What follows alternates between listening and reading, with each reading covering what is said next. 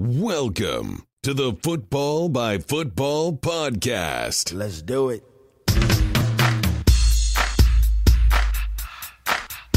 Let's get into this thing, folks. Uh, obviously, an exciting week if you're a Patriots fan. The Patriots go down a win in Pittsburgh. Awesome vibe down there. The place was absolutely nuts. I can't say that from firsthand. It's more here from uh, Bob Socci and Zoe uh, and, and, all the other reporter guys down there. It's just uh, had sort of a playoff vibe. I had to watch the thing from uh, got to watch the thing. I'll say it that way from the, the studios in NESN up there in Watertown. So I wasn't on site, but uh, really uh, reminiscent of old AFC playoff kind of vibe down there. So uh, those those games are fun to win. Now you could see it if you go on Patriots.com or any of those sites where they they show some of the after uh, the after party in the locker room kind of feel. Uh, certainly, uh, I've had experience with a couple AFC Championship games that we've won there on that turf in Pittsburgh, and um, you know it's a cool feel and uh, feeling. Excuse me. And they had uh, you know hat and T-shirt day down there, and that's uh, that doesn't always happen for the division. Not that not the hat and T-shirt for the whole conference, but uh, still a cool little feeling and a cool vibe in a very hotly contested game where both both teams made some awesome plays and both teams made some boneheaded plays that kept the other in it.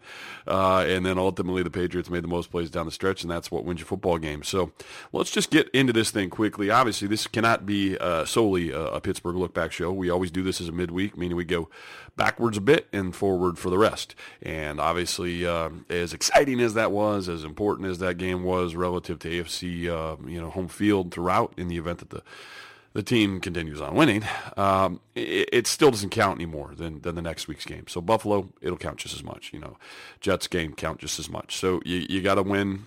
They won one one sixteenth of the games they needed to last week against Pittsburgh. It's fun. It's extremely entertaining. But I can just simply share with you the the, the player's perspective on this that's being barked at you by Coach Belichick and the staff. Awesome, cool, great. But that stuff for them was dead Tuesday morning. Enjoy it live it up Monday. Uh, go back and review the film on that day.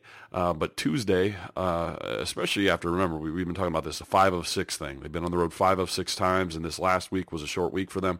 So the ability to recharge and refocus is huge. You cannot spend till midweek when I'm when I'm taping this thing still thinking about the Steelers. Now we can, fans can, uh, but that's not how the team's doing it. So the Pittsburgh game was fun. It was nice. It was great. And uh, after you had your booze on Monday, watched your film, went out, get back on Tuesday, start watching film of the Bills. You have some, you have some uh, awareness of them, but remember, Tyrod Taylor got hurt in that game. Uh, you know, the web stuff hadn't been as much of a factor, and uh, there's enough new wrinkles and things that they've done the last couple weeks to make you need to get back at it. So that's what they're doing, and we'll try to do it a little bit like that here on the show. All right, let's dive in. Um, we're going to go straight through this Pittsburgh game and just kind of hit on the big plays and the things I noticed. And uh, we didn't do sort of a question and answer kind of situation this week. My thought being on that is uh, it was a pretty loaded Pittsburgh game, so there's a lot to cover there and a lot to cover with a very important Bills game on the horizon. So I didn't want to cut into time, um, even though the the, the the, the you know the tweet questions are are fun and awesome to do, but we'll kind of hit and miss those on weeks when maybe there's a little less volume of the other stuff to cover. So uh, check down to Bell was the first big play of the game, um, and, and, it was surprising me a little bit that uh, as we saw the way the Patriots came out defensively early in the game is they went with relatively light run fronts. I, I, tweeted that a couple times, and to me that usually means you got four down and, and two guys in the box. It's six dudes. The seventh is a floating coverage player. You almost don't even count him in the box, even if he you know happens to get pulled closer to the formation just because you know he's covering the slot guy or you know too extended, but you know you're standing near the box, not really in the box. If he runs a route, you're not a part of it. If he if he uh, you know if it's outside run to your side and you're extended against a two, you're not really the force player. They, they you're kind of secondary contained, they call it. So they really expect the the defensive ends to set the edge when the front itself is made up of only six people. So there were a handful of those plays, and they they handled them pretty well. They got off the field, but the one play that gassed them a little bit was uh, was a check down to Bell. So that was a, a productive play early, and I think they the awareness on him with checkdowns changed a bit, uh, you know, after this series.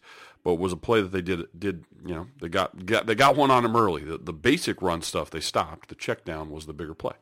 Um, now the get off the field play there was actually just a three man rush, which you know I when I went back and watched this, some of the best get off the field plays that the team needed to make actually happened with less rushers. I know it drives people nuts. They want to see someone near the quarterback. They want to see them making plays that way by air quote pressuring him and uh, forcing problems. But uh, I don't think that philosophy stood up real well in this game because uh, a couple of their biggest plays came on times where they actually chose to do five. They actually chose to pressure. Ball came out, gave up a couple big plays. We'll talk about those as we get to them.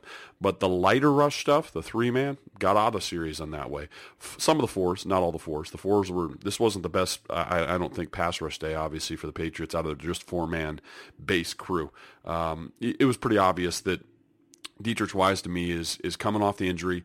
He's playing reps. Uh, there's a little, you know, I, I, don't know if he's favoring it, but you can tell he's not completely full speed, but he's a tough guy out there working through something. Trey Flowers just looked rusty to me. Still made some nice moves. You can go back there. It's easy to find half a dozen. They're like, okay, great move. He, that's that's Trey Flowers. But then there's a couple other that he gave up that you're like, eh, you know, that's he's it, let him work his way back in, and he will. But you know, that's straight from the you know, from the uh, the training room to the frying pan. So that's that's never easy to do. You, you got to suck it up. That's the league, and, and he's a tough guy and got out there and got his reps in. But I think we'll see a sharper Trey Flowers against the Bills and Jets, and you know maybe hopefully a fully healthy one by the time we're talking playoff games. So the the three man rush, the one that, that, I'm talking about that I brought this up on though, is uh, Patrick Chung with a real nice down the field cover on on Jesse James. Um, man, that's Chung's game. He does a really nice job of latching tight ends, and especially in these instances where six four, six five guys, guys closer to my size that are they're obviously a lot bigger than Patrick, but he, he plays bigger downfield. He does a nice job of, of making up for those deficits. Uh, tracks the ball pretty well. Uh, has good discipline as far as knowing when to look back and when to play through the pocket and all those kind of things. Chung's play against a tight end was really good on this day. Uh, and that was a really big time play because uh, things hadn't been going so well prior to that. Um, Let's uh, move now here to the next offensive series. That was a good off the field play for them. Now, uh, the shot play to Cooks off play action was uh, was really interesting. I thought Tony Romo sort of he, he touched on something. I had an in game note about this, and then it, it, looks pretty cool back on on coach's film when you check it the second way. But it was sort of a double play action. It was it was two different ways to draw you in, which means it's going to really affect sort of two different classes of players.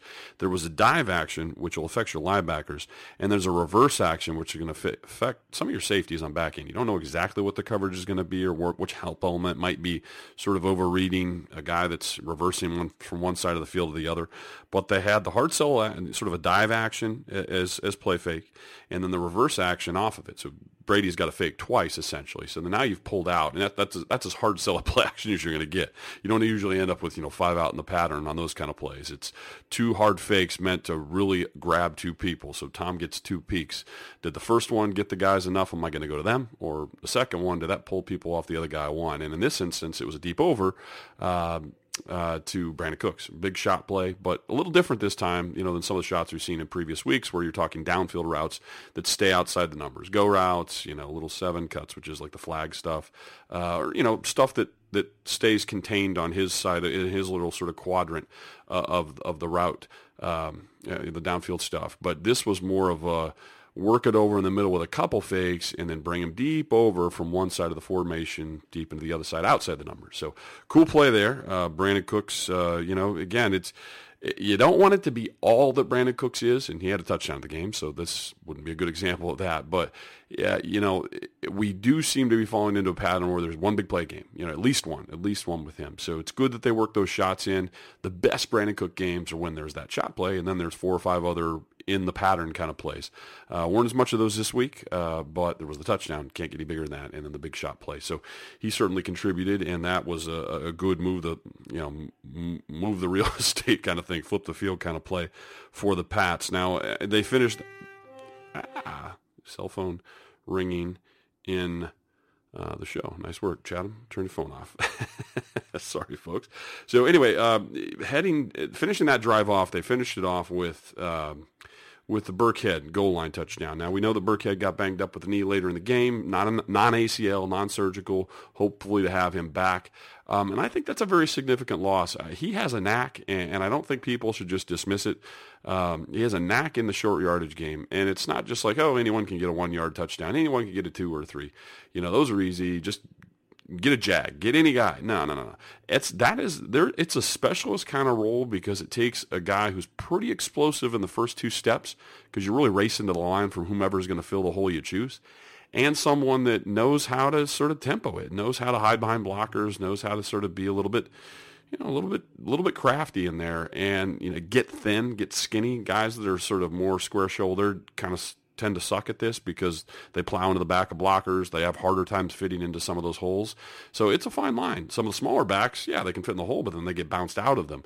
Burkhead's got a nice little sort of combination of uh, real quickness to the hole when he decides to do it, ability to have the you know so the vision to choose the right one, and he also hides and slinks a little bit around around the backs of those guards. The and uh, you know chooses the right one. So you can kind of play a little game with the off the ball linebacker and then boom, dart in and make it.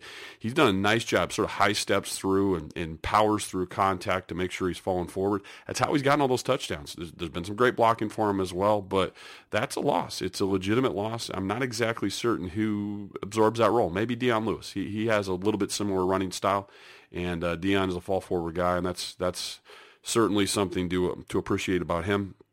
Less so with James White. James is, man, get that guy in space. And, and I half wonder in the absence of Burkhead, now I know a lot of the conversation is going to migrate towards Gillislee. That's natural, you know, hopefully for his sake, you know, that he's he's been toughing it out as a, a good team player and trying to keep his spirits up and working hard behind the scenes. We have no idea where he's at physically, but hopefully mentally he's in there and hopefully he's gotten the good practice reps. His ball security is great. Hopefully, you know, that's, uh, he did have a, a fumble or two, I believe, earlier in the season, but I think that's the only thing you worry about. Not that he won't come in running hard. He's going to be vicious if he gets chances. You know, you, you put a guy on the shelf for that long who wants to play, who is a player. They're going to come out aggressive, ready to run hard but it's that awareness, not not necessarily do you have the ball put away, but you have that feel for people around you are going to be punching at it in traffic, and uh, that's something that's really hard to to simulate in practice because you know it's it's not live hitting. So if Gillislee gets that role, I mean it's going to be it'll be fun to see because you know he's going to be juiced to be out there. Uh, but I also don't presume that hey Burkhead's gone, all of Burkhead stuff's now going to Gillislee. I half wonder if James White's role expands or goes back to. Uh, to uh, you know to whatever it is that uh, you know maybe it wasn't early season or back to the Super Bowl stuff like that where the guy becomes a super high target guy. James's role has shrunk a bit recently. Uh, I think this shift could maybe increase it. You know, it, at least insofar as the, the the extended from the formation stuff where they use the back. I think James can do a lot of that stuff, much like Burkhead does. Uh, but James is a little bit different kind of player. I don't. He's not even though I don't know who's taller necessarily, but he doesn't seem as long of a guy to extend out into routes. You know, to catch the ball. You know, at the sort of point of attack when a DB arrives. But he's a great screen player. I think your best screen player on the team is is probably James. Uh, pass pros sneaky good. I think that's an underrated part of his game. Um, but don't be surprised if, if sort of his volume goes up uh, with Burkhead gone, as opposed to just simply whole bunch more Gillislee plays. I think Gillislee will be active. I think his role will, will gradually increase, and they'll have an interesting decision to make when whenever it is Burkhead gets back if he does healthy. So um, just became an interesting kind of. Um, interesting little dynamic there. And you, you obviously hate to see your good players get hurt, but I think this team was built pretty deep there at that spot uh, to to weather this uh, while Burkhead gets healthy. Now, uh, third and five. Uh, this was kind of an interesting thing, going back the other direction with the Steelers now having the football. Uh, you know, Antonio Brown, one of his first big plays of the game, uh, obviously before he got injured. Um, he has a nice little catch and run plays, third down conversion, third and five ish there. So third and comfortable. That's that's a that's you really want to get this team into third and eight or more. Uh, five is a tough route. Five is a tough distance with Brown because he can fake at the sticks and extend it on and be a downfield player, or he can just settle up with them. And you're you're you're trying to guard against the big play with this guy, so you're going to give him a little bit of pad. So you can certainly see that in this situation. There was a little bit of pad there given by Malcolm Butler. He's trying to play on top of it and you know break, break down, beat it, beat Ben, uh, beat Ben's ball uh, to sort of uh, the mesh point there with with the not mesh point or whatever when the ball arrives. So you know didn't it, ball beats him in. Good play, good conversion for them. You need to be better on first and second down to keep them out of that down and distance. It's a tough down and distance to beat them on. But the the the funny ha ha, but not exactly good thing of that particular play. You may remember it if you're watching it at home is uh, Elandon Roberts comes in pursuit, and you know he's trying to knock the shit out of Antonio Brown. I, I completely understand it, but he actually hits Malcolm and knocks Malcolm off the tackle. What would have been a you know maybe a seven or eight yard gain ends up maybe doubling that and becoming a pretty good play for them and giving them some juice. Um, then, uh, but you know, this is and this is this is why that that particular sequence bothers me uh, because this thing ends in the play that, you know, I've been harping on since in the game and since after the game and all that kind of stuff. I, it obviously annoys me to no end that just because the broadcast missed it, because Tony and, and Jim Nantz missed it, um, they didn't see that the illegal man downfield thing happened, or at least they didn't choose to review it. Um, they allowed the flag to be picked up. Um, didn't discuss it. I, I, don't know how one does that. But, you know, in fairness to those guys, there's a lot of times where maybe a, a producer's in your ear and he wants to talk about something else, but, you know, or they're telling you, hey, we don't have a review of it. But in my view, you didn't need a review. You just, uh, you know, you don't need a different camera angle. The actual live TV one, if you just played it back, it's the same. Uh, it shows you everything you need to see.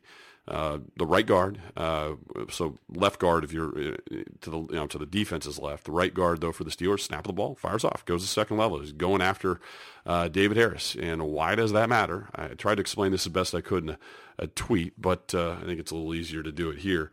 Uh, here's why it matters you can't have offensive linemen that immediately leave the line of scrimmage towards the second level on the snap of the ball. If they do that as a defensive player, you know they've taken one stride across, two big strides across. You know they're they're downfield. It has to be run play. Cannot be pass. I mean, like they're they're coming right up at you. Uh, that's how you get your run pass read. I mean, you're you're told as an uh, as a linebacker, especially the inside guys, to read the whole picture. You're reading you're reading fullback, you're reading guards, you're reading the back action, you're reading the quarterback. You have to kind of see the whole thing. But the the predominant key it comes from the offensive lineman. If an offensive lineman has 40 yards downfield in your face. Shit ain't drop back pass. Can't be. Should, well, at least not legally. In this case, they, they they they threw the flag. So clearly, someone on the field, we don't know which official, he knew what he was doing. He, he saw it. He threw the flag. Let himself get talked out of it, and to me, that's asinine. So. Uh, there is no good cause for why it was picked up. They screwed up, happened, whatever. But the reason that stuff matters is because David Harris, who is reading that guard left of center, and he's playing one of the inside linebacker spots there, he chases the illegal guard and he chased him out of the pass uh, lane which is where he would have been, right there in the middle field. Say if you're getting a, a hi hat is what they call it. High hat meaning the, the you know the, the the guard's body pops up, the tackle's body pops up. In other words, he's pass protecting. His his head and shoulders are up. He's getting in pass protection mode. Now some kind of guys don't do that. If it's going to be a screen pass, they they'll stay a little bit low. They'll sort of slink out of there. They move almost laterally to the line. They can't go you know just sprinting downfield. Um, they have to kind of wait, wait, wait, wait. There's a pause to it. That's why they like try to throw the defensive lineman up the field and stuff like that to wait, wait, wait, so they don't get themselves downfield. Um, but this was just snap of the ball, ran up. You know, guy thought it was a run play. Um, for whatever reason, maybe it's just because of Ben pulling it out and you know doing his own thing and checking out of it, and they had a two man thing going on, but everyone else was blocking for something else, and it was legal as hell. It matters because David Harris ends up being uh, the inside wide receiver there. Rogers is running right towards where the help element would be. Eric Rowe has outside leverage on that route, and if it comes inside, slants, seam, stuff like that, the uh, the uncovered inside linebacker right there just turns and pass drops, and he's right there. He can pick it off from Ben. He maybe affects it. He maybe makes Ben not even make the throw.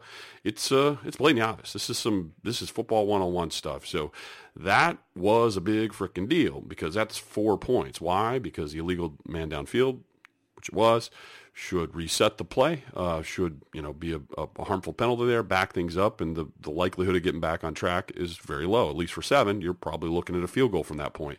Uh, but they get seven, and inexplicably so. So that to me is infinite. Not to me. That is, that to me factually is infinitely a bigger deal uh, because it's a blown call than the Jesse James thing. You know, unfortunately, uh, that's the rule. Dumb rule, however you feel about it. But the idea that, that that didn't get brought back or that that was allowed to happen was just an application of the rule. This was a screw up of the rule.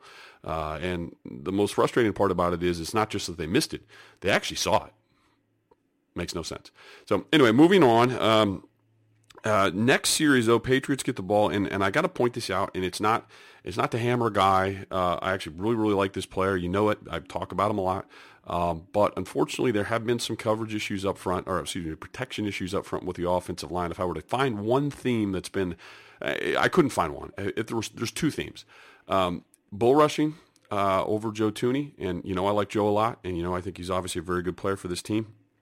But it's been a couple rough weeks where Cam Heyward is one that got into him on this one, uh, and there were some issues against the Dolphins as well. Obviously, I think there's enough on tape in the last couple weeks that uh, you know Buffalo guys are going to go back at him and and test him, try him. That's just how stuff works in the NFL.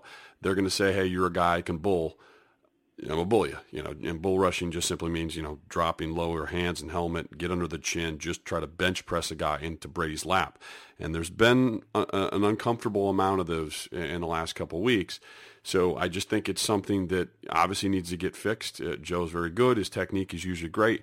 Uh, got to drop your butt, all that stuff. I'm not, you know, Scar knows the techniques way better than me. But just the point of this is it is something that from a defense perspective, you watch and you say, ooh, that guy's given up a couple of those. You'll have intercuts, they call them, where they, you know, they, they, they create a play deck of all of the third down pass rushes or whatever. And if you see one guy that you can kind of circle that's given up a certain kind of route, or not, I'm sorry, rush uh, in the, in recent weeks, your D line coach is going to say, "I want to see you run. I want to see you power him until he stops you." And if it doesn't, just keep going keep going and keep going. And then once he starts stoning you at the line, doesn't mean just keeping his body between you and Brady. It's until he keeps you at the line, until he gives Brady that you know three four yards to step into throws. If you're brushing him and you get him to back up three or four yards, even if he stays between the two of you, you've now affected the throw. You've made the port shorter for Brady. So um, it looks like that's something that that they're going to see that needs to get better. And Joe's a good player. He's a smart player. I'm sure they'll be working on it this week, and uh, hopefully they get it right. Um, one of the other, I said one of two. The other, the, the, second thing to me that's it's pretty obvious it's been a problem. Unfortunately, is the gaming. Um, and gaming is the two man stuff. Either you know, say a four man line. One kind of game is between the end and tackle to one side twisting with another picking game, a pick game where maybe the outside guy comes down and picks the guard and the inside guy comes around the outside edge or vice versa where, you know, the, the inside guy picks the tackle and then the outside guy comes underneath him and around. It's just those kind of little cross games. You've seen them.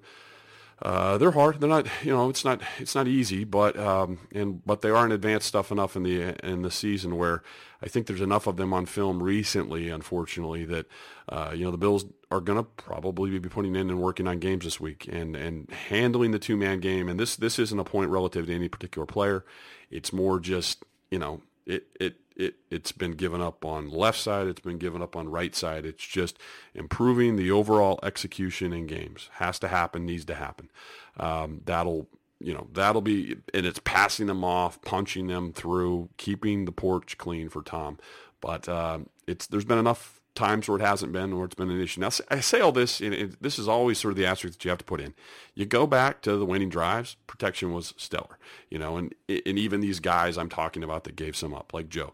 Thuney had great sequences there in the scoring drives where this wasn't a problem at all. All I'm saying is that the games will be a point of emphasis. The bull rushing certain players will be a point of emphasis. Uh, that doesn't mean that they didn't have lots of other good protections because they did, but uh, just look for those things going forward.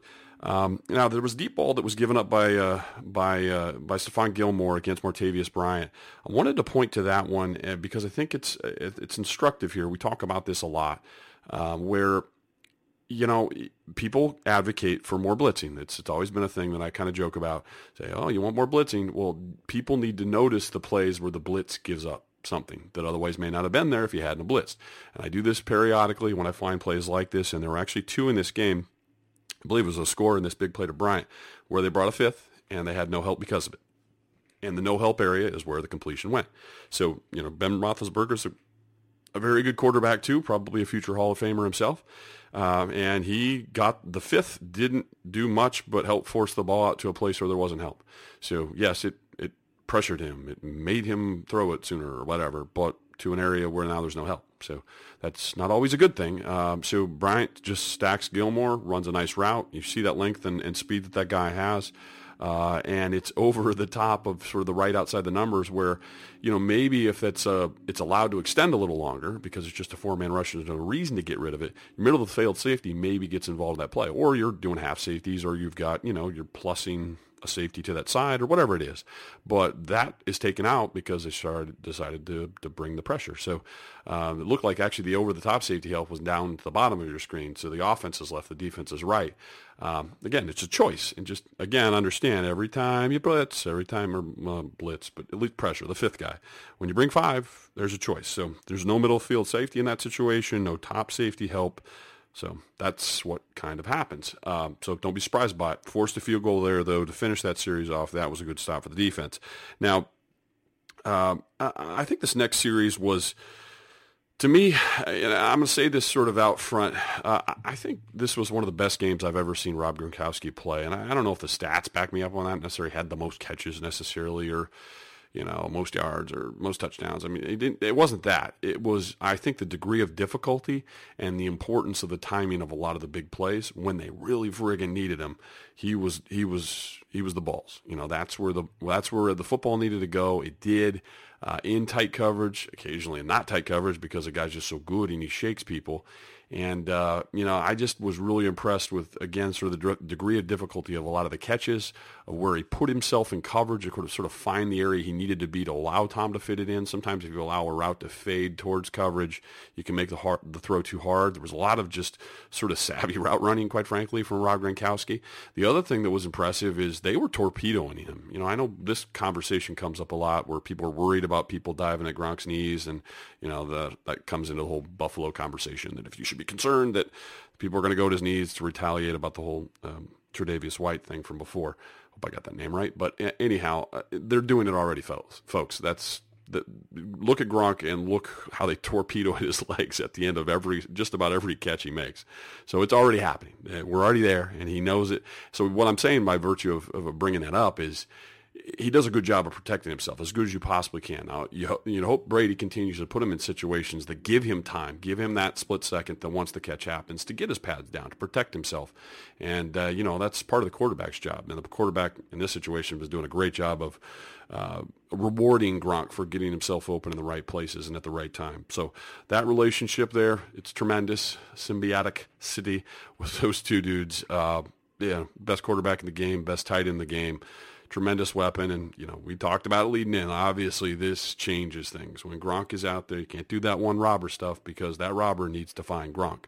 Or they have to play half safeties, you know, over the top of both sides, or they got to come up with something different. But you don't just get a single man with no job plussed over the middle because uh, he needs to go have a job, which is to find Gronk. And I think that's extra important or extra impressive, excuse me, because a lot of those situations where Gronk made catches, help was there. You know, just late. Uh, Gronk gets his separation between the two, which is which is special. That's why the guy's the best at what he does. Uh, on this particular same, same particular drive, though, they were late to Hollister. Y- y'all remember that uh, the, the, young kid Hollister, the, the, the tight end, had an opportunity. Uh, this is a drive that ends up in the field goal. I, I kind of understand why Tom's a little bit late here because the what they had was double seam. So basically, you have a tight end ex, uh, lined up on one side and a tight end lined up on the other side. To Tom's right, I believe it was Gronk. To the left, it's Hollister.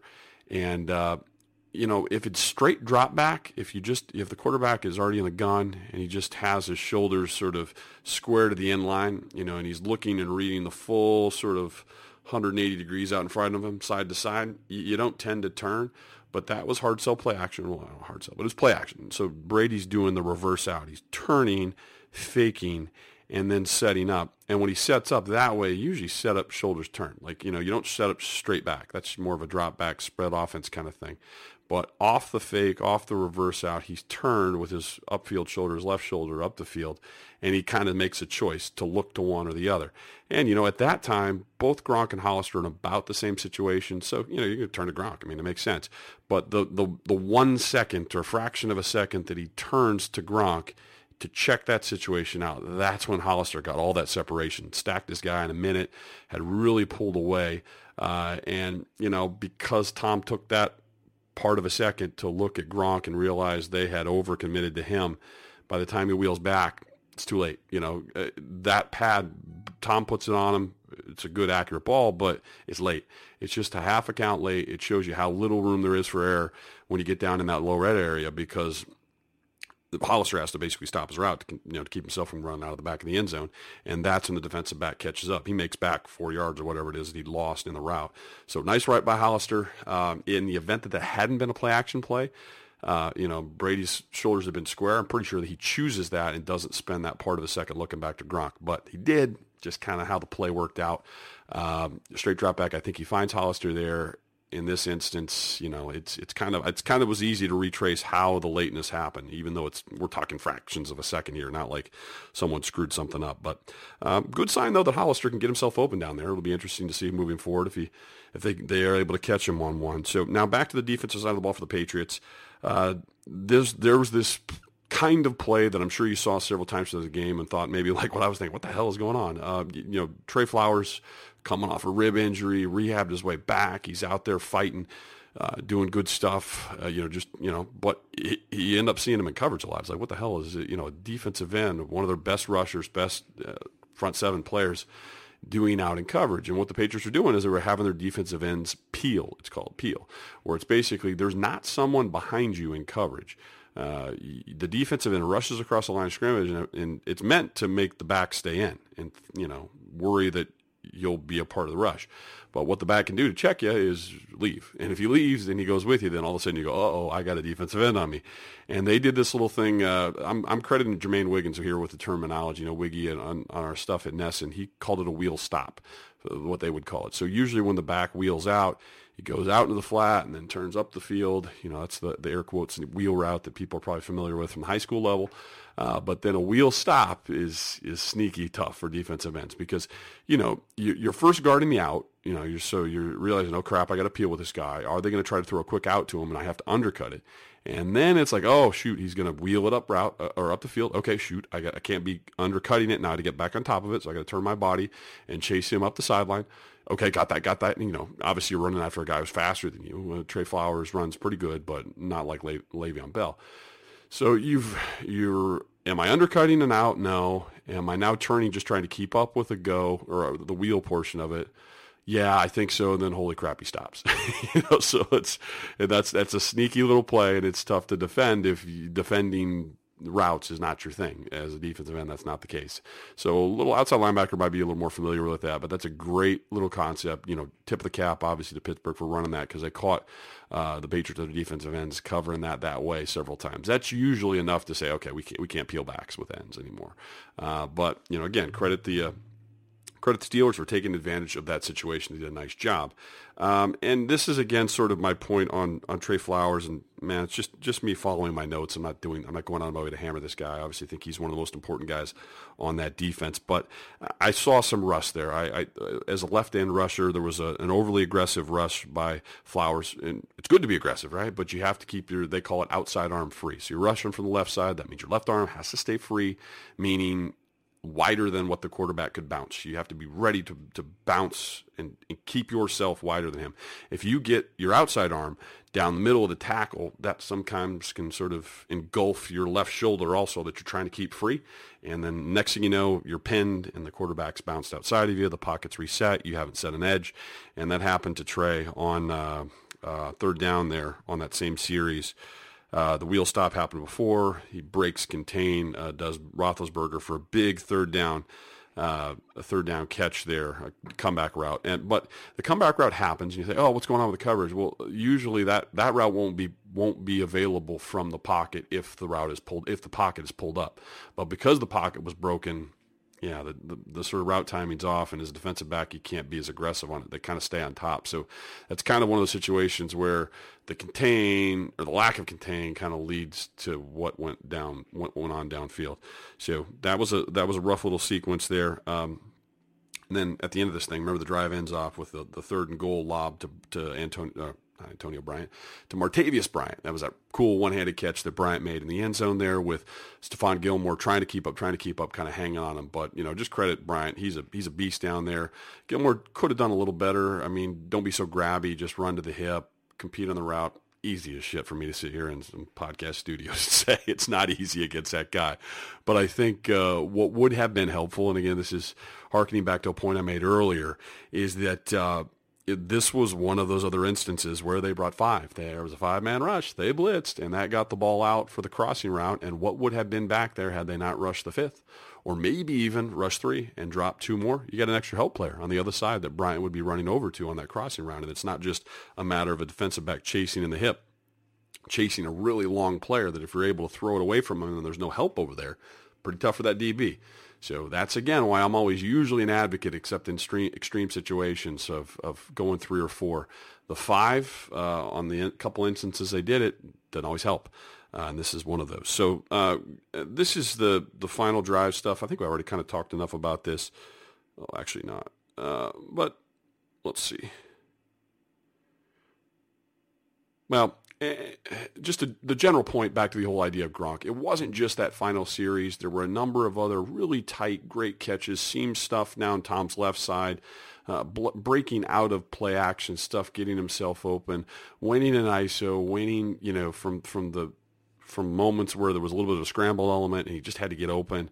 I mean, this is just a really good day for Gronk. I, I don't care what the stat sheet says. I, I know he ends up with a good amount whatever that amount is. But I was just impressed with how good the catches were, how important they were relative to what else was going on, and just how frustrating that's going to have to be if you're the Bills watching it going, oh my lord, in a pretty big game against us, he's on fire right now, and maybe he's a little angry about some of the things we said of him, about him in the media. And, you know, again, we know Gronk some of that, but um, Gronk is at the top of his game. That was some of the best stuff I've ever seen out of him. So very, very interesting there. Now the Cooks touchdown, uh, that came later on that same drive uh, down to the, uh, I don't know if that's, well, the way from the river end zone.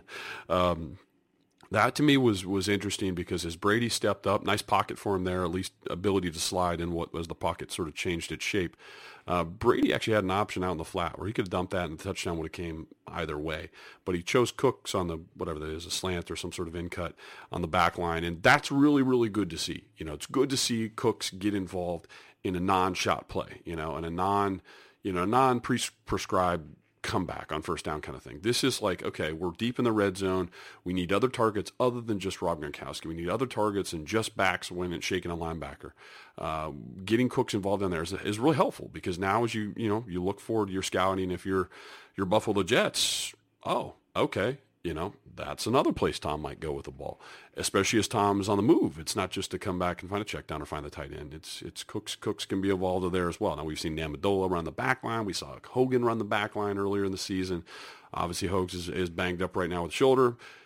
Mentioned that a little bit on last week's pod. I didn't want to go over the top with it. I don't like the idea of highlighting something that somebody's dealing with. But once we knew he was deactivated, I went, uh, that makes sense to me. Saw the clip. Uh, I showed it to you on Twitter there. But it's uh, you know, he's he was dealing with something serious, which is again sort of a tip of the cap for him to try to fight through that thing in Miami. But it did look to me like the kind of thing if you're favoring it that much just off sort of mild contact, that means it ain't right, it ain't healed. Hopefully they build Hogan back up to get him ready to roll for the playoffs. And a bye week obviously really helps a guy like that. Um, and, you know, from Belichick's sort of cryptic, com- cryptic comments this week, it sounds like Malcolm Mitchell is still in play. Or Vincent Valentine, quite frankly. And I think that, that matters too. That'll sort of tell you what's going on with Alan Branch.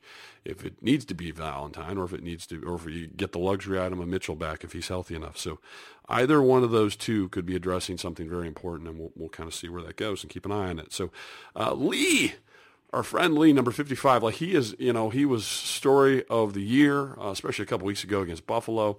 Um, you know, has has been such a really nice addition, has put in some really good reps, has obviously been disrupted. He's been in the backfield a lot. He's been a, a nice story, nice talking point. Belichick has really pumped him up. Um, and I think we have on the show as well, but I think this is one of those moments. There was a real bad series for this guy, and it just, I think it underscores the idea that the positive plays happen, but you need to avoid negatives. You know, you want to be the kind of player that has big plays and then neutral plays big plays and neutral plays as opposed to big plays and really bad plays. And on this particular series, Lee on a, a crack toss, it's called. So, you know, you'll have like the, maybe the tight end extended out to your left. If I'm saying the left outside linebacker or left end, and you feel him kind of motioning in at you, you almost have to turn and address him and stop looking at what's inside go out, press him, beat him, beat him up on the tight end, take the tight end in the backfield. On this situation, Lee let himself get cracked, basically, got him, let himself get pinned, and ends up going for a big run for Le'Veon Bell. Now, why do I make note of that? Not so much that it happened. There's obviously negative plays throughout the game. Everyone, I'm assuming at some point, had something that would qualify as, as relatively negative. But Lee didn't correct the mistake. And I think that's probably the biggest sort of learning thing for a young player that they're dealing with in the you know in the in their film sessions this week, and maybe the Buffalo will come back at him and test him to see if he's got it figured out because they they built another crack toss later in the same series. I don't think the first one was uh yeah, it was crack. It was crack, and then the tackle comes around. So UA they call it, or you know, you know I don't want to go into blocking schemes here on on a podcast, but the point is it, something from outside of you, and then the the the run game moving to your left if you're the outside left binder because you didn't set a good enough edge. So Lee had uh, uh, trips to himself. Uh, three, three, um, force him, look at it as like a little triangle to your left. So your outside linebacker, the point of this little triangle of this three-person deal is outside of you. In those situations, I'd always kind of learned that to keep yourself from getting cracked, don't stare in at the ball in the quarterback because that's going to come and hit you in the ear hole. You almost have to stand up and just go and press the punt man kind of assume he's he's blocking you. That's why he's there.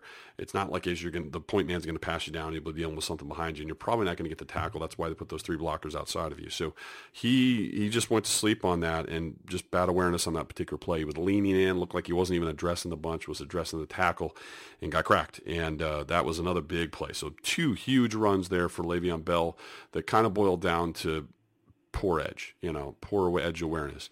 And there were other problems. It wasn't the only guy having a bad play, but when the edge is that bad on a couple spots, it, it kind of can affect how the other blocks happen to people. You're trying to pursue over and a, a guy's turned right in your lap.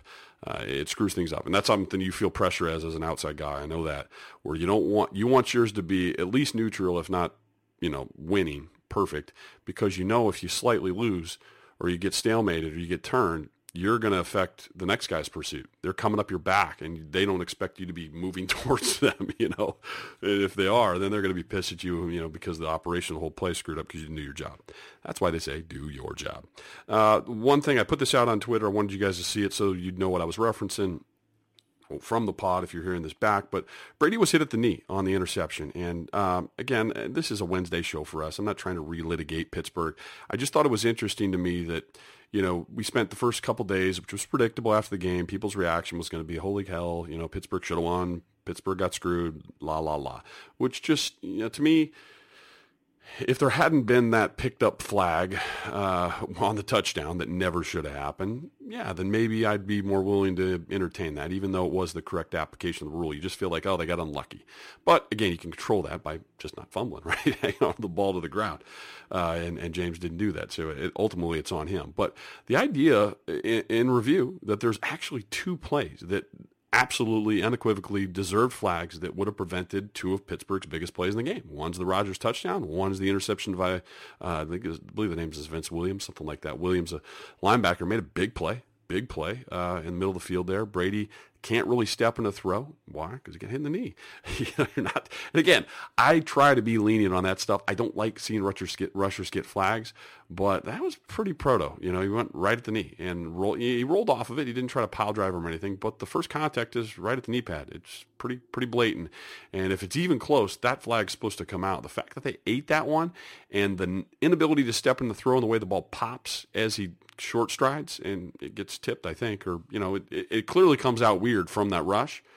Well, the rush is at the knee. Like that's that's pretty cut and dried. So I think if you're a Steelers fan, if I was one, and I got family members who are actually, but I would feel really fortunate that two of your biggest plays didn't get called back. Uh, because letter of the law, they both absolutely should. It's not letter of the law like it's a technicality. It's like, oh, that's actually points of emphasis. Those are actually really easy, blatantly easy, easy to be seen ones. Whew! Fortunate, didn't get called back. That's your luck. Your luck puts you in the position to even be in a spot where the where the James thing mattered. So that's the reality of the situation. That's not bias. That's just a retelling of facts. Deal with them. Uh, now, as we head forward here, uh, one of the last couple things, uh, you know, sort of to finish this off, is the Elandon Roberts. needs to learn to tempo run throughs. And you know I love Elandon. He's a hammerhead. I love when he gets in there, blows up a fullback, blows up a guard, makes a pile, makes some plays. Um, but it has been a little bit of a, an issue lately where there's some guessing, you know, some run throughs and some of the overly aggressiveness can become a problem if you have a cutback runner like you'll see with McCoy this this upcoming week, or with a super patient runner like Bell who's just really happy you you, you picked the wrong one and dove through something. So uh, Elandon's not the tallest guy, he's not the biggest guy, so being patient and pressing a guy who might weigh 50 more pounds than you is is tough to do. So it's you know it's the easiest thing in the world for me to sit here and, and critique it that way but you got to figure out a way to get done like that because, quite frankly, that's that's the gig. Middle linebackers have the tempo, can't overrun, can't be behind the plays, uh, can't take a chance behind the play. Uh, you have to be able to press and, and, stay in front of stuff. And as much as I like it, Elandon, you know, this isn't attacking the guy. It's just that I think that's probably something, the best guess that they're working on with him that has not really gotten much better, uh, in all honesty, in the last month or so. There's been maybe a little bit too much of those for, for some people's taste, but we know Dont'a Hightower's out, so your best guy at that job isn't around, and David Harris is on more of a limited role basis, and Van Noy, who sometimes takes some of that in stuff, inside stuff, he's down. So uh, it, it, elevates Elandon's role, and you get both the good and the bad. So hopefully he continues to prove. Hopefully he gets better at tempo and stuff, and then keeps the hammerhead stuff with the highlight hits that we always love to see from him. So um, the the the two point breakdown. I want to do this for you on the two point play with Gronk. Obviously, the several amazing catches he had on that drive. You've seen and talked that about enough. Uh, but I wanted to highlight Gronk's work on the two point play and how execution not just Gronk's execution, because he shakes the guy at the line, does a good job of getting open, but Pittsburgh blowing the coverage. That's why the two-point play completion happened. They actually have a safety who is, if you look, okay, watch this, watch this. I'll explain this to you as you're watching TV. To the offensive right, Gronk's extended. He's down at the bottom of your screen. He's got a defensive back over him with outside leverage. In other words, he's closer to the to the sideline than he is to the quarterback. So outside of Gronk to the sideline. In other words, he wants to kind of force an inside release. Why? Because he has a safety that side that's cheating down. Watch if you get a chance to go back and look at that replay. On, actually, I'll tweet the tweet the video here later this afternoon. On the snap of the ball, guy runs right at right at the inside shoulder of Gronk. So basically, they had it covered on any inside breaking stuff. The the cornerback, from my view of it anyway, I'm assuming the defense should have worked, was you overplay the outside because you have the inside help. So they're going to come if they try to run that little uh, uh, slant thing again, it probably gets picked off, or it's it's PBU, or Tom would have to go elsewhere with it. But why did he go to the fade? because he got to kind of jump inside. And you never want to jump inside across the grass face because now where are you? You're on the exact same side as the help. So Gronk is able to run an outside fade that never should have been available. If you're the corner, you just you stay outside, stay to the sideline, make him run something inside of you because you know you got that aggressive safety who was actually charging on the snap of the ball to get there. But, you know, Gronk put some silly shake on the guy, but it's the kind of shake that you shouldn't allow happen. Like you can get shook, but, you know, prob- you shouldn't get shook to where you have help. That's that's usually the general rule for players. And I'm a shitty coverage guy. I'm not I'm not trying to pretend like it's easy for me. It was hard for me, but usually I could overplay and cheat uh, to where I knew I had help, and that that makes you be you know that helps you get your job done. Uh, when you get shook to where your help is, well, now they're pissed at you, and you know they're going to take opportunities away from you. So on the Simon Schuster, Simon Schuster, the Smith Schuster, Juju Smith Schuster, I struggle with that.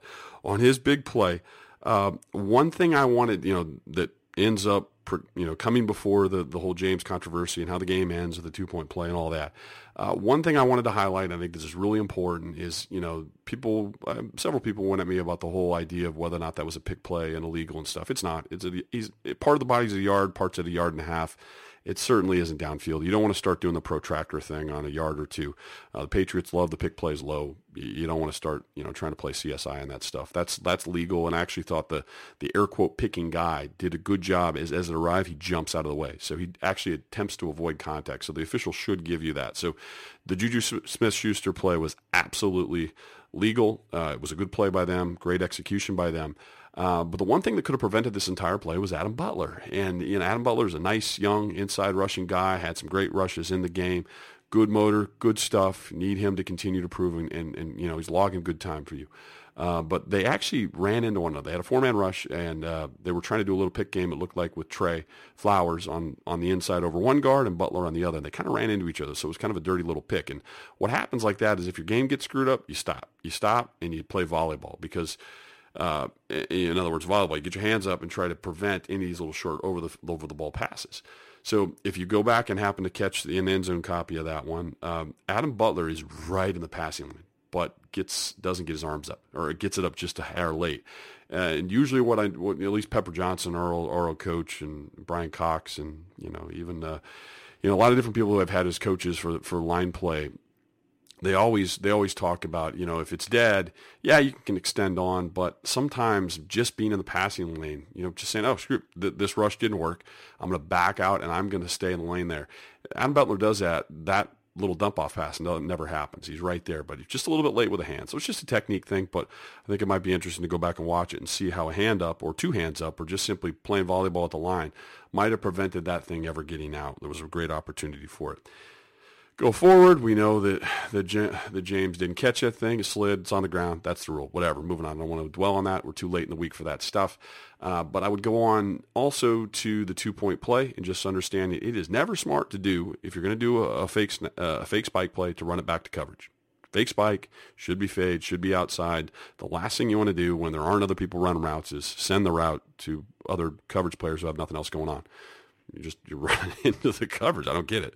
So uh, that should have been thrown in the stands by Ben when the, the immediate quick slant wasn't there. Uh, and it, in my view, should have been an out or a fade anyhow. But uh, they screwed that whole thing up and threw a pick and threw his teammates and coaches under the bus. And you know, I just not that unaccountable stuff doesn't. I don't love it, but it is what it is. It seems like they got a different culture down there, but uh, that happened, and your Patriots won. So moving on, uh, we will finish off uh, Buffalo here in a relatively quick, quickly fashion. Just want to touch on what, it, you know, basically what I think will be most different, or what I think we should be prepared for as you watch and consume this Bills game to potentially be much different than what you saw before. We look back at the Bills game in in, in Buffalo a couple weeks ago a few weeks ago, whatever it was. And uh, the the sort of overriding picture there in that game was real difficulty getting the ball to wide receivers. It was like a really low target or hit rate on wide receivers, and it was ton of back work. Back work, obviously the big game for Gronk, and a big game on the ground. So moving forward, and I think we should learn this from the other side, looking back from the Miami Dolphins, where you know the game went one way with him in in New England and entirely different the second time around. I can I think we can reasonably presume that there's going to be a lot of change in this one as well. The one thing that I'm curious about though is because Burkhead's no longer involved, does this become more of a traditional run heavy stuff with more Gillislee, some Gillislee, and with a whole lot of Dion Lewis? That was my little off the cuff prediction with uh, Patriots this week. This on this week's show that you see there on Patriots.com with Bob Socci and, and Scott Zolak. That's my feeling was that mm, okay. Here's the sort of floating, uh, the floating personnel that the Patriots have to deal with and who they were able to get at them a little bit with Buffalo. I think the dramatic game that, that Gronk had against Buffalo and then, you know, then obviously what he's just now done after a week off against the Steelers, I would think you would just be terrified or extremely stupid to not just exhaust the assets. Just say, screw it. Gronk can't be the guy to catch the balls. The way the Patriots do stuff uh, by you know getting him, doubling him at the line. You know, doubling him immediately. Don't let it be a, a ping pong thing where you try to you know try to pinball. Excuse me, where you try to get him early and then allow the coverage to come there late and hope that Tom can't fit it in. Tom's Brady has proven that over and over and over again. He fits it in. He's gonna fit it in. You can't be late. You'll never get it done. Uh, so I, I I think I'm guessing that they will have to make pains to take away Gronk. Maybe that means the defensive ends hitting him each route, and then the double comes something. But if you get yourself beat by Rob Gronkowski this week as the Buffalo Bills after what he's done the last two times he stepped on the field, you just screwed up. Because I think no matter how good the player is, any great player can be taken away with two bodies that are dedicated right at the line right away because the quarterback won't go there. Uh, but if you play it a little softer, you play it, you get a little cute with it, they'll toast you. So I'm half guessing Sean McDermott, good coach, smart coach, that, that they're going to have to give the focus there. If they don't, you know, it's going to be problems. So let's presume that they do for just the purpose of this this little guessing exercise. Uh, what's next? And to me, that's you know Brandin Cooks didn't have a great day that day, best my recollection anyway. And, and I don't. It wasn't a big day for your coverage guy or your, your wide receivers in general. Um, but now with Gronk back, uh, you know, and, and maybe drawing that extra coverage, I think it opens up some of the play action stuff off of it. So maybe they can increase the targets to Kenny Britt. Maybe he'll get a couple balls this week as opposed to just the one that he got to sort of toe in the water a week ago. Dorsett seems to catch a ball every week or at least get mildly involved. I- I'm curious to see if the off play action expansion happens with Cooks, Britt, Dorsett. Those guys who didn't get those balls the last time do they find ways to get them open now? Cross them, you know, find ways to sort of beat coverage, create sort of new, unique ways within there to, to pick people, to, to create levels and sort of the route tree stuff. Uh, just ways to, you know, Josh McDaniels as creative as they come. Can they find ways to get those guys open? Are they willing to to make them a focus of the offense in a week where you know they're probably going to take away Gronk and challenge you or test or, or you know I guess uh, yeah, challenge you to, to go ahead and go to those wide receivers more. See if you can connect on the one-on-one stuff. And, you know, all the talk about Tre'Davious White and what he might do with Gronk. I mean, do you really want your top cornerback or one of your better cornerbacks on Gronk all day? Probably not. Uh, so maybe they won't be near one another much anyhow. So, or maybe they will. Who knows? But I'm looking for a big traditional run game. Uh, go get these guys and get that part of the game fired back up. We saw how good some of the blocking combinations could be with Gronk and Solder, with Gronk and uh, Dwayne Allen, with Thuney and and and and uh, and Solder and Shaq Mason all over the place. The cycle with right tackle. I mean, I just think there's a lot of good run blockers in, in that Patriots crew right now. And a nice home game where they move bodies, move flesh in a cold weather game in December. That just that just makes sense to me at this time of year, especially in the event that it's cold and, and ball handling becomes a thing. Look for the run game. We'll see if it goes that way. Now, defensively, we know that that first Bills game, the offense was almost non-existent. Uh, and part of that is Tyrod Taylor did get banged up in game. Peterman came in later. But they did a really nice job of, of containing the big play. Everything was top down. Uh, tune things up, tighten things up once you cross midfield. The one guy who's most different, really two guys that are most different to this matchup relative to the first time you saw the Bills, Kelvin Benjamin back and healthy healthy enough to be out there, presumably. Uh, but that's the one matchup that I think Stephon Gilmore will draw, will draw that he didn't have to do the first time around as he went out there. So Gilmore has been drawing your bigger, taller athlete guy. Now, had some nicks and scrapes or whatever against Martavis Bryant. He won a couple plays against some big plays and had a big impact in the game. So I half wonder if the Bills and you're watching back that film, you're saying, ah, okay, I got a guy.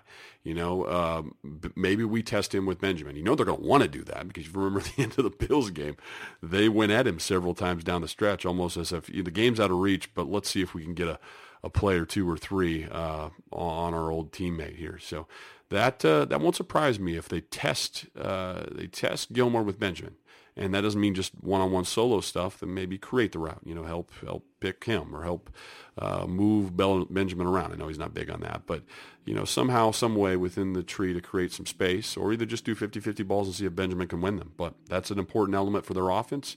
Tyrod throws a pretty nice, steady, deep outside ball, and uh, Benjamin's the kind of guy to go get it too. I think that's in part why he was added to this team, and uh, can be a big factor in there if if used correctly.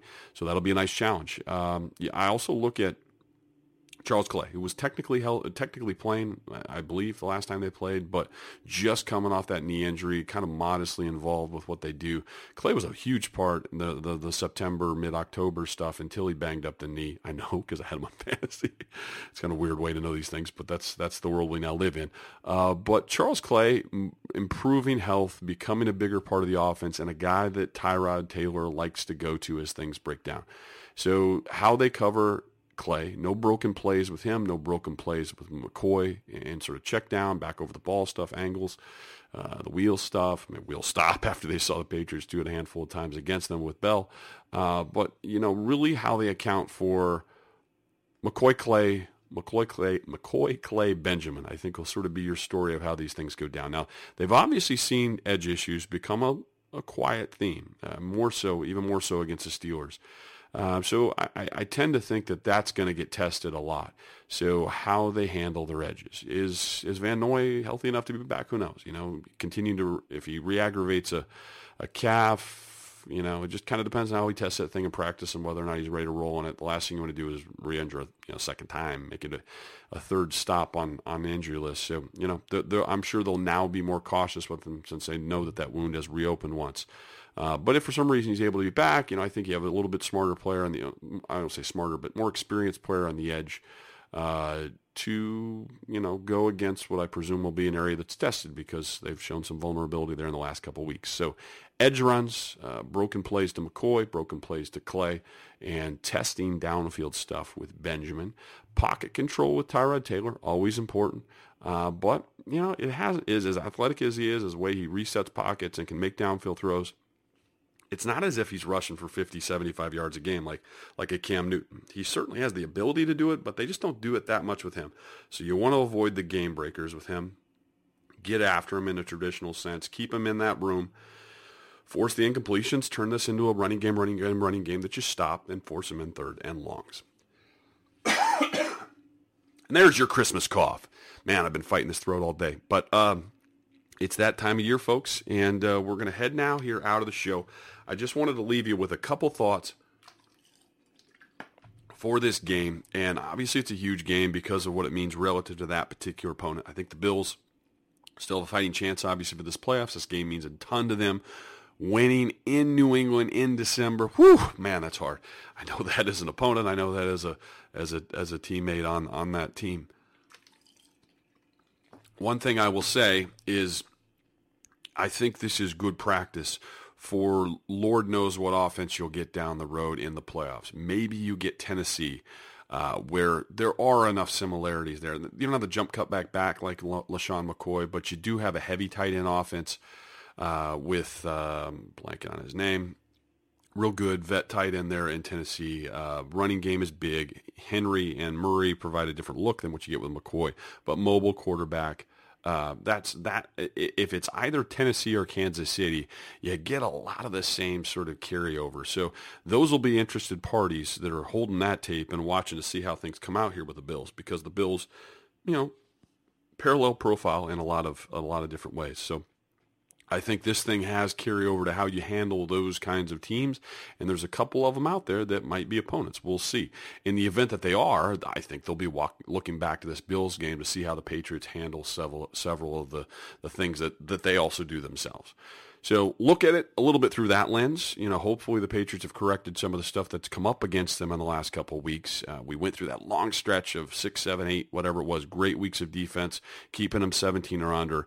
It's been two weeks where the numbers crept up, and that's not good. We know that a part of that is is health, but at some point, that stops being an excuse. You just have to play with who you got. So we'll be watching for Alan Branch if he can ever get back. We'll obviously be watching for Van Noy if he can ever get back. Ricky Jean Francois, which uh, you know came back in off the street, played I thought pretty good in the in the in the reps that he got. Maybe that means an increased excuse me increased role there. Uh, maybe just the general health of the whole crew improves and they make the corrections on the edge and then some of the tackling stuff that has come up. But all that stuff needs to happen. I, I, think the Patriots really need to just get that good taste back in their mouth for another sub 20 points game, the, the, the place where they want to be. You know, I think Bills are, you know, not an overly explosive offense. They've got some ability to do some things, but you don't want to win this game. You know, you want to win. I mean, Belichick will be the first one to tell me that. He'd slap the shit out of me for, for saying it this way. You, you want to win. That's all that matters. But I don't think you want to win 33 to 30 against the Bills. I don't, I think you'll feel like you left something out there. So defensively, and that's me. The pause is there. Sorry, people, or me sucking down water. My throat is killing me. Uh, but you know, don't don't cry for me. I think I'll live. All right, but anyway, I think that's your Bills wrap up in, in a nutshell. Uh, the stuff I saw in film that uh, that that interests me is is the edge stuff, the matchup stuff based upon who the personnel is now different to what you saw in the first time. How Tyrod Taylor will be able to move around with that knee, and if the Patriots go after him aggressively, or if they play it sort of heavy pocket control. And the Patriots offense, I think you're going to see a dramatically different approach. It was non-wide receiver before. I think you got to get him involved now. I'm pulling on my cord here saying heavy, heavy Dion Lewis day. We'll see how it goes. Once again, as always, thank you so much for checking in with us on the Real Thing Patriots podcast. You know you can find the show if you like to just subscribe to it on iTunes or on the Blog Talk Radio Network. It's Blog Talk, blogtalkradio.com. Subscribe to it. Maybe give this as a little free present to a friend. Friend, family, throw it out on Facebook, on Twitter. Encourage people to continue to subscribe to this thing. We've been seeing our audience creep up throughout the year. It's a nice, solid group. We'd love to see it double, triple, and whatever else, whatever other multiple we can come up with. But um, most importantly, even in the absence of growth, I love your listenership to begin with. I love doing the show. I love diving into the details with you. I hope you learned something from this one. Uh, and yeah, I should touch on this on the way out the door. I'll get into the whole Matthew Slater Hall of Fame thing uh, as an off-season topic. It's not an in-season one. I know I tweeted about it and I made people go go a little nutso, but as long as you know this, I'm right. They're wrong. Talk to you later. Thanks for listening to the Football by Football podcast. Football insight by football players. Hi, Lucky. Hi, Dusty. Good night, Ned. Good night, Ned. Good night, Ned.